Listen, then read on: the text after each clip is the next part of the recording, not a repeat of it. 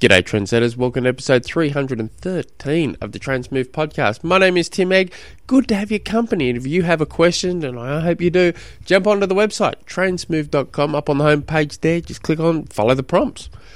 And uh, if you guys are interested in joining into the cycling challenge we've got starting the first of June, take your cycling to a new level. All you got to do again, jump onto trainsmove dot com, either up on the homepage there, or say cycling challenge, or words to that effect, or up on the home bar there, or say cycling challenge, click on that. It will have all the information you could possibly care about, and yeah, it's good to have your company. Thanks for tuning in, thanks for telling a friend, and let's get cracking.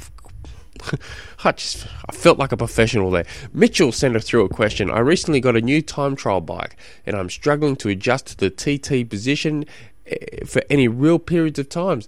Any tips to adjust? Any tips to get my body used to the to it? So I'm going to assume you got your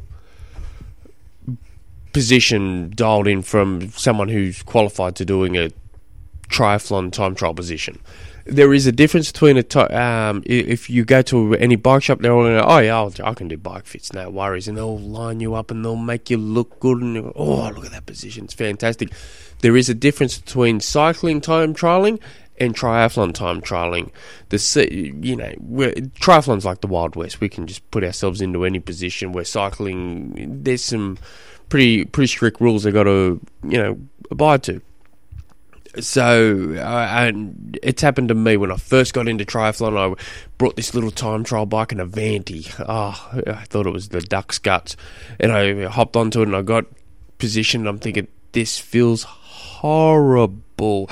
And I thought, it's all right. It's only, I'm only on a wind trainer here at the moment in the shop. It'll be right. I expressed the difference and he said, ah, oh, you'll be fine. All you need to do is just spend a little bit of time on there. Anyway, so I jumped on the road and I probably rode five Ks. I'm thinking, I can't can't ride this. This is horrible. So I went to another bike shop who was a client of mine that I was um, looking after a, their alarm system when I had my security company. And I said, you guys have got to help me here. They, they, I don't know what to do. And because I got this bike on a really, like I said, yeah, a really good discount from another bike shop who was also a client of mine. You know, I got them a really good price on their security system. They've looked after me ever since.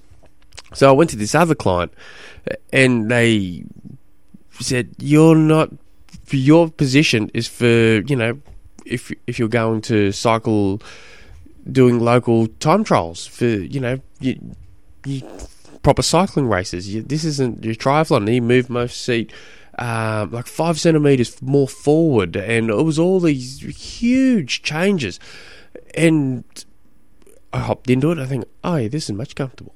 It, I was able to spend, instead of staying in it for three and a half minutes, I was able to stay in it for, you know, closer to fifteen minutes, and then I had this sit up. But there are little hacks you can do. So let's just say your position is perf- dialed in properly. And if it's not, can you please get it done by someone who knows how to do a triathlon type position, who knows triathlons in particular. Second of all, so there's a few things you can do. So uh, often it's your, the athlete's shoulders, their neck, it becomes very fatigued real quick. So there's a few things you can do. You can either just bend their neck, you know, go out on your rides once your neck and shoulders and all that become really sore. You sit, you stand up, but you start doing doing it like an interval sort of thing. So right, I'm going to hop up for one minute, go back down into the position for four minutes, hop up for one minute, and if you can't do four minutes, go down for two minutes, up one minute, and then the next ride you might be able to go, you know, three minutes down, four minutes down. So you're kind of spending longer and longer and longer.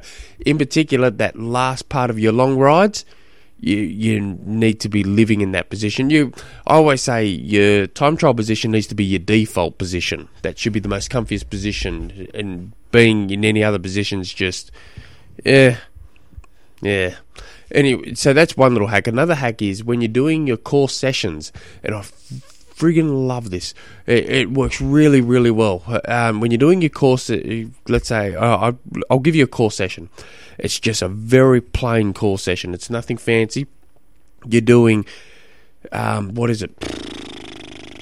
You're doing ten minutes worth of planking. So it works it works on um, twenty seconds planking, ten seconds rest. twenty seconds planking, ten seconds rest. And the way you're doing it is your whole upper body is in the time trial position.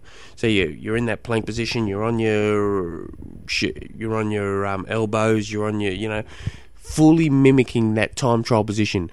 You you dip your head into the normal time trial position, but you then stretch your neck up a little. So you're putting a lot of stress onto it.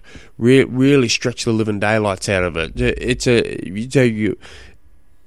Re- really... I'm saying mimicking the time trial position. Yeah, you are, but you're really stretching it to an extent. So it doesn't sound like much. Oh, ten, you're only doing it for twenty seconds. You get ten seconds rest. Well, do it for hours.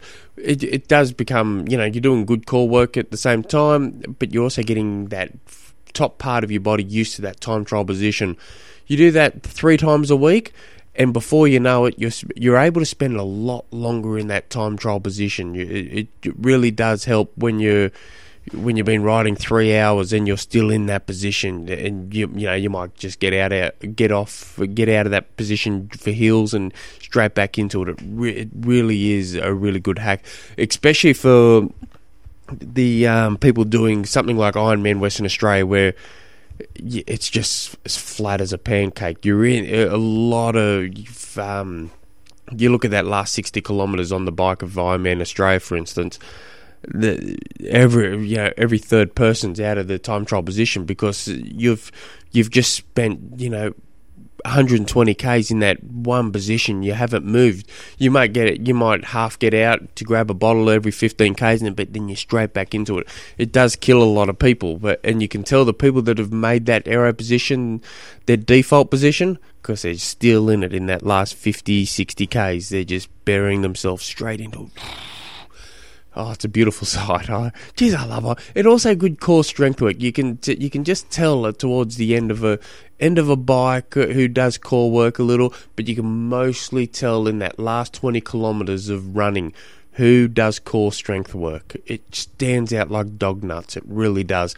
But I hope that helps. Um, and work on mobility, flexibility as well. That that all helps. But you'll you'll find the biggest bang for your bucks is going to be either living in that time trial position and those that core session. Really good, good little um, hack. If you guys have any other questions, nice and simple. trainsmove dot com is the place you want to be. Till next episode. Hooroo.